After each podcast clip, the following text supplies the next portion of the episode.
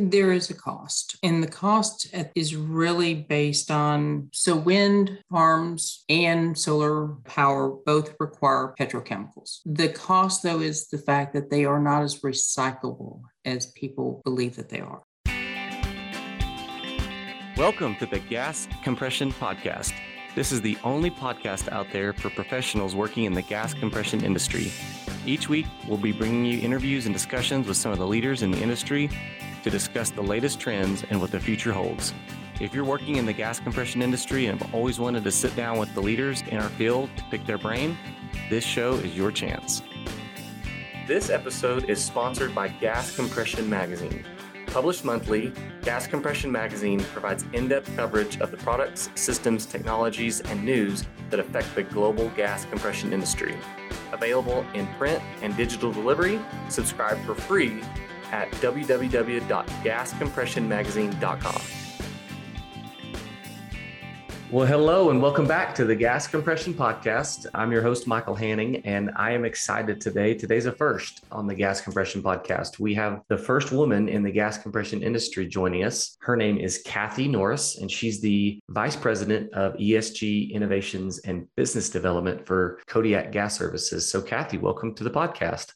Well, thank you very much for inviting me, and I'm very excited to be here. Yeah. So, like I said, I've had a couple, I did a skilled trade couple of episodes and, and had a few different ladies on for that, but I have not had anybody from our industry. And so this is going to be great. So, before we get to what you're doing and what your role is at Kodiak in the ESG world, I'd love to just kind of get your background on how you got started, how you got into the gas compression industry.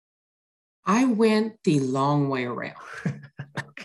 I actually started out my career on switchgear, electric transfer switches and switchgear and got to know the people over at Mustang Cat, the Caterpillar dealership here in Houston. And from there, they said, Kathy, come on over to the yellow side. And I said, absolutely. So I started off on doing some inside sales for offshore and then moved around into electric power generation, rental, marine, fracking, basically everything you could imagine except for gas compression. I was very fortunate to have become the uh, first woman to ever have won the master's program with Caterpillar, which was a huge honor. And I was also a rental hero for Caterpillar and participated in their dealer advisory team.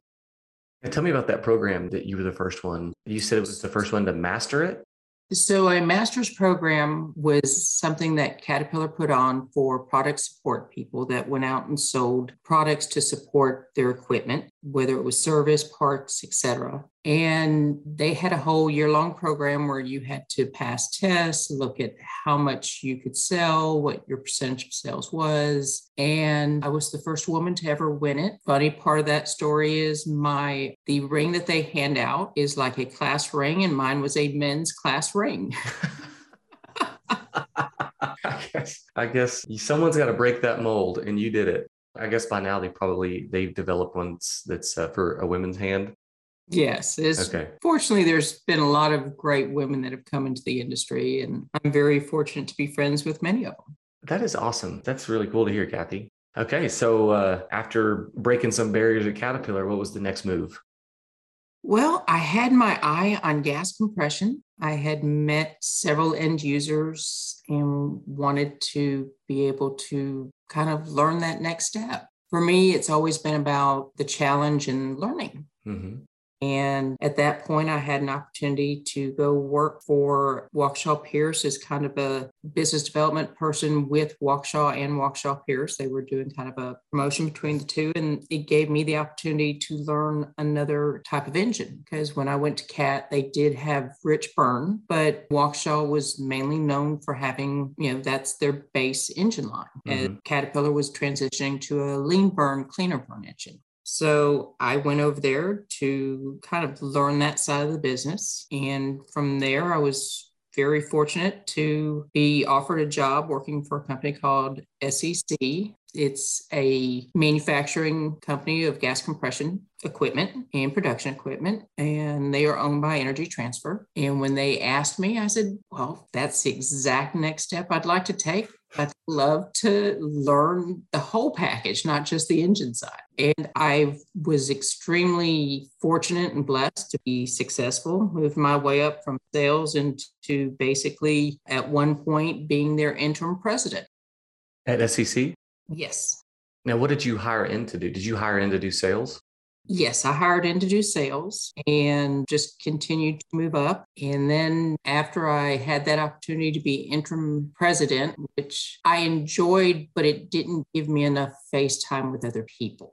Mm-hmm. Hold on, let's pause right there because I want the people, and especially women, young women out there listening to this story. You hired in at sales and left as or, or, became interim president. So tell me a little bit about that climb because I'd like for people to kind of hear know what that takes. I know it takes a certain personality and a certain drive to want to keep growing and learning, but kind of give me the quick version of going from sale hiring in at sales and going to interim president. It's interesting because I would say it takes a lot of hard work. Mm-hmm. It takes a lot of understanding the whole business. I spent a lot of my time going from just sales to where, if I wanted to really understand what my equipment was doing, where it was at, went all the way back to when I first started working in the industry. I spent a lot of time out in the shop, a lot of time out in the field, understanding what was being done, why it was being done, so I could actually help to make everything better. Mm-hmm. So, as we continued down that road, I was very fortunate to have a mentor in the president then, who was uh, David Stone. He's now with uh, Durango Midstream. And he helped to basically help me grow. And when he left to go start Durango, he recommended myself to Energy Transfer to be the interim president. It was to me something that allowed me to continue to grow and learn. As I told you earlier, my whole focus has always been what can I learn next? What can I do next? How can not just support myself or my family, but others? Mm-hmm. And that's what drives me. You know, a common theme that I hear, something you're saying that I had a guy on uh, from Williams up in Wyoming, and he said the what what he figured out was that he just never said no. If a boss or someone said, hey, we got this little project we're going to do. It's it's 30 miles over here. And he'd raise his hand and say, I'll do it. And he figured mm-hmm. out that that's the way you learn every aspect of the business is if an opportunity, no matter if it sounds fun or it doesn't, but it's an opportunity to, to learn something, you raise your hand and volunteer and you go learn that thing, whatever it is. And then from there, and then all of a sudden, everyone in your organization starts to understand, hey, Kathy, she'll she'll learn it, she'll she'll do it, she'll figure it out. And you kind of get that reputation. Does that ring true? I would absolutely agree with that statement. All right. That's good to know for, for everyone out there just starting out in the industry, whatever you're doing, operations, mechanicking, sales, whatever, just know that if you want to move up, you've got to learn every aspect and part of this business. So get out there and volunteer for something. So, mm-hmm. okay. So you're interim president at SEC. What happened next? Well, at the same time, one of the largest customers that we had, Kodiak Gas, who I'd known the people that run Kodiak Gas for probably 15, 20 years. And that was even before they ran Kodiak Gas, they were part of CDM, which was another gas compression mm-hmm. company that did contract compression. And I'd been asked several times to go to work for them, and they came up with a job that extremely fascinated me. It was the opportunity to go in and help them as they were looking to go forward and grow to be a possible public company in the future. And then they were already kind of starting on this environmental ESG, sustainability, governance, and they needed somebody to kind of spearhead that and who understood looking at equipment and how it could possibly help our equipment to meet the future needs of our customers. Mm-hmm. And again, to me, it was a fascinating opportunity. I loved these guys and I loved how they treated their family. And that's what the Kodiak company is like. It's like a huge family. And our family wants to not just take care of each other, but our customers and the future. And to us, the future is starting to look at these ESG innovations and how can we make our equipment a cleaner, viable piece of equipment that can continue to move gas and provide electricity and power to the world. So that was about three and a half years ago. How long have you been at Kodiak? It's been about three and a half years. I'm heading towards my fourth year. And every month, I'd say it changes. We put out our first sustainability report last year. But during all of this time, we've also took some equipment and have made it what we call our EcoView system. And it actually can track your CO2 and NOx and, and we can actually even start tracking kind of methane. We can see the methane, but we haven't been able to, and we're working on that future of being able to track the methane coming from our equipment so that it helps to stop any leakage at all. This is the first time I've heard of something like this. Are you guys the first company to start doing something like that? To this extent, yes. You know, we've done some things that other people have done where we handle the blow downs and put it back into the system or the sales line. But through that mitigation system, you're cutting down how many times you're releasing to atmosphere. But this is actually a system that we've started that helps our customers. And then through AI also helps us to even mitigate any downtime because we can start tracking any issues when any piece of packing or equipment is emitting additional methane or CO2. And the future will be to where we can actually tell you how much methane is being released. We are really working towards doing different items within our industry. We have two or three other items that are in test cells right now that I really can't share. But again, our goal is to continue to try to be the best in industry when it comes to helping our customers lower their emission so, yeah, let's talk about that. We've had several people on that have been talking about the importance of emissions and lowering them both on many different levels. I mean, environmentally and cost and, and everything. And so, tell me about the Sunshine Act that is becoming something that people in the gas compression industry need to be paying attention to.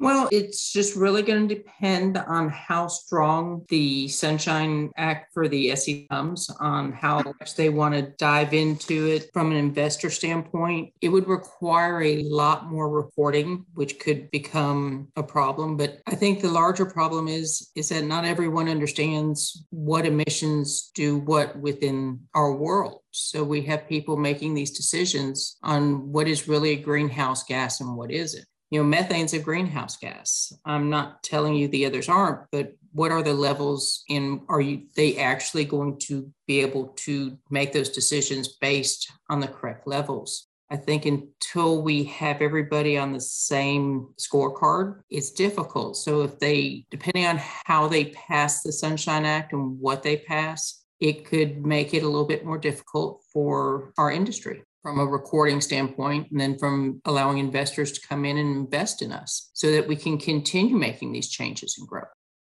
Yeah, because some of the things you said, uh, you've been talking about the Sunshine Act, is that this may affect how they get listed on the exchanges. Is that right? It could be. It could be how, if they are considered a good stock or not, how transparent they are, how it's one of those items that right now, I think a lot of people have provided their thoughts back to the SEC on this. But again, we have people making these decisions that they really need to be a little bit more educated in what they're doing. Because if you really got down into it, you need all aspects to even get you to where we're, several people are trying to get us to on renewable energy. I want to talk about renewable energy here in a minute, but I haven't heard anybody, I've never thought about this. When you hear the word, what you said was, I think, important that we all kind of need to have a common language. When we say greenhouse gas, what does that actually mean? And so I've never really heard anybody say it like that. And when you say these people who are making the decisions, who are these people? Well, are these politicians, government agencies? A lot of them are government agencies, politicians. They've never been really trained to understand the environmental side. I can't blame somebody for not knowing what they don't know. I can blame them, though, if they don't become educated. So right. we are required as our industry to help educate them. The United States is a very rich company because we are very energy rich. Mm-hmm. There's so many other countries around the world that are struggling because they don't have the natural resources that we have that allow us to have the electricity that we have. And without electricity, we cannot have manufacturing. We cannot have all of the other items that we require and use on a daily basis. Mm-hmm. If you think about it, right now, everybody's talking about going with electric vehicles. Okay, so that's about one point something billion vehicles. Just for one set of all that, let's say we're about 8 trillion in electric lithium batteries. Okay, currently we only recycle 5% of the current lithium batteries that are being utilized, like in your cell phone or anywhere else. Those batteries just end up in the landfill? Mm-hmm. So who owns lithium right now? China. China owns the polysilicon, which is goes into our solar panels. They are the main supplier, I would say. We have the ability, I believe it is in Nevada, to actually lithium, but look at the current problems that we're having, I would say, our supply chains. I mean, mm-hmm. doubled because of what's happening in Ukraine. Mm-hmm. The concern is everyone wants to keep their current way of life, but no one is looking at what all it's required to do it. So let's talk about continuing down that renewable path. One more thing about the Sunshine Act. Are you going and speaking to Congress or either the US or the Texas Senate or anything? I personally am not. I have been fortunate to provide some my comments to some people that are, but we have some very intelligent people that are working with them to provide information and try to actually train people on what they're looking at. Cool. And if people want to know more about that, they just need to Google Sunshine Act. If you Google Sunshine Act, there's lots of different things that come up, I found. So, what's the best way to kind of stay up to date um, with what's going on? There's actually, and you should be able to listen to it online, but if you Google SEC Sunshine Act, oh, okay. It should pull it up, and I believe it's at 10 a.m. Eastern Time. The 21st is when they are going to be having their discussion. Yeah. Okay. Yes. Let's kind of switch over to renewables because that's something that people, especially outside our industry, they say, yeah, that's great. We've got wind turbines going up and we've got solar farms. And just what you said earlier, everybody wants a certain way of life, but nobody wants to, they may not know or want to count the cost of what that would be like. So you had posted something uh, a, a little while back on LinkedIn that someone else had shared about the realities of what we're calling renewable energy and the waste that it creates. So can you talk a little bit about that, about solar and wind? And it is beneficial, sure, but it's, there's also a cost to it. There is a cost, and the cost is really based on so wind farms and solar power both require petrochemicals. The cost, though, is the fact that they are not as recyclable as people believe that they are. We have 38, I'm trying to remember exactly how many, 38,000 windmills just in Texas alone that they only last 20 years. So when they're done, we currently cannot recycle them. We have to bury them, and they are not. Hold on. You have to bury them? Yes, you cannot recycle those. I mean, what are those, those towers are, not, are can what are the towers constructed of? Steel? Yeah, so none all of that cannot be recycled. You are actually burying all. They also require about 72 gallons of lubrication oil to keep them going in the gearbox. Mm-hmm. They're killing bats, birds, They've gotten better over time and they will continue to get better. But as the US has continued to try to grow renewables, I think it's going to take several more years for us to get to a point to where we're not taking up hundreds of acres just to get 500 megawatts of power and you can't recycle the solar panels. Those go to a landfill. I think the interesting thing that no one has really looked at is I think it was back in 2015. We had the Clean Power Plan that was basically to get us to lower our emissions. And the US actually made our number that we had in the plan by 2020. So within five years, we met our Clean Power Plan emissions reduction, which was a decade faster than they thought we would. Mm-hmm we've been slowly cleaning up our own because, and a lot of it is just the consumption of coal. Mm-hmm.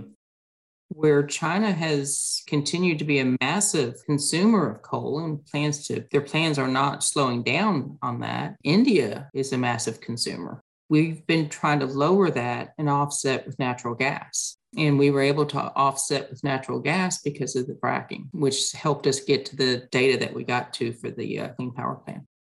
Wow. So I guess if they're holding some hearings or just next on the well, Sunshine it's, Act. it's not just that. It's all of our states are continuing to look at ways to lower the emissions and flaring. Texas has actually done a very good job of lowering their flaring, New Mexico. And I think as we continue to look at different technologies, we can definitely get to those numbers. If you think about it, a gas compressor can be recycled all the way down to nothing. Yeah. I can continue to utilizing it for years and years and years. There's some that are currently out there that are some of the older models from the 40s. They're still running. Yeah, we still work on them in our shop. Yeah. They're few. I mean, they're few and far between, but we still get those old dinosaurs, that big iron coming in our shop. Yeah, you're you're exactly right. Yeah. So I'm not saying that we don't continue to look for ways to to continue to become cleaner, but I'm saying we need to think about it from a global economics. Think about the fact that again, there's people that are protesting and they aren't thinking about the fact that they drove there on tires that came from petroleum products, their shoes, their belts, the electricity they have. I was very amused when I was reading an article about, and I wish I could remember who it was. I hate not citing where I got it from, but California, of course, is struggling right now for electricity, and they've struggled on and off for years. Well, one of the people that they get electricity from is actually a coal electric plant, and they just offset it with paying extra money to make it all of a sudden clean when it comes into California. I think that there's a lot of different options that we can continue lowering our emissions as we just continue to work together and plan ahead. Because again, we got to our clean power plan within five years, and that was mainly replacing it with natural gas. What's the future hold? Well, that is great. You guys out there on LinkedIn and girls have not checked out what Kathy's doing and posting. She's doing a good job of sharing and posting some of this stuff on LinkedIn. So go out there and connect and kind of check out what she's doing there. So Wow, Kathy, I really enjoyed talking to you today. And I love hearing the rise that you've made through the ranks and through the industry and here at the leading edge of what seems like is going to be, well, we all know is going to be a very, very important part of our industry going forward is the ESG, environmental, all of these things. So Really great to have you on. And I would love to reach out and have you back on in a few months or maybe a year because I know that we'll have, there'll be some more updating and things will have changed both environmentally and sustainable and government things that will have changed. So I'd love to have you back on in the future. I would love to join you. I appreciate your time. Yeah. Thanks, Kathy. We'll talk to you soon. Thank you for listening. We hope you enjoyed this episode of the Gas Compression Podcast. You can see the show notes and all the resources mentioned in today's episode at gascompressionpodcast.com. Thanks for listening and be sure to subscribe for updates on future episodes. This episode is sponsored by Gas Compression Magazine. Published monthly, Gas Compression Magazine provides in depth coverage of the products, systems, technologies, and news that affect the global gas compression industry. Available in print and digital delivery, subscribe for free at www.gascompressionmagazine.com.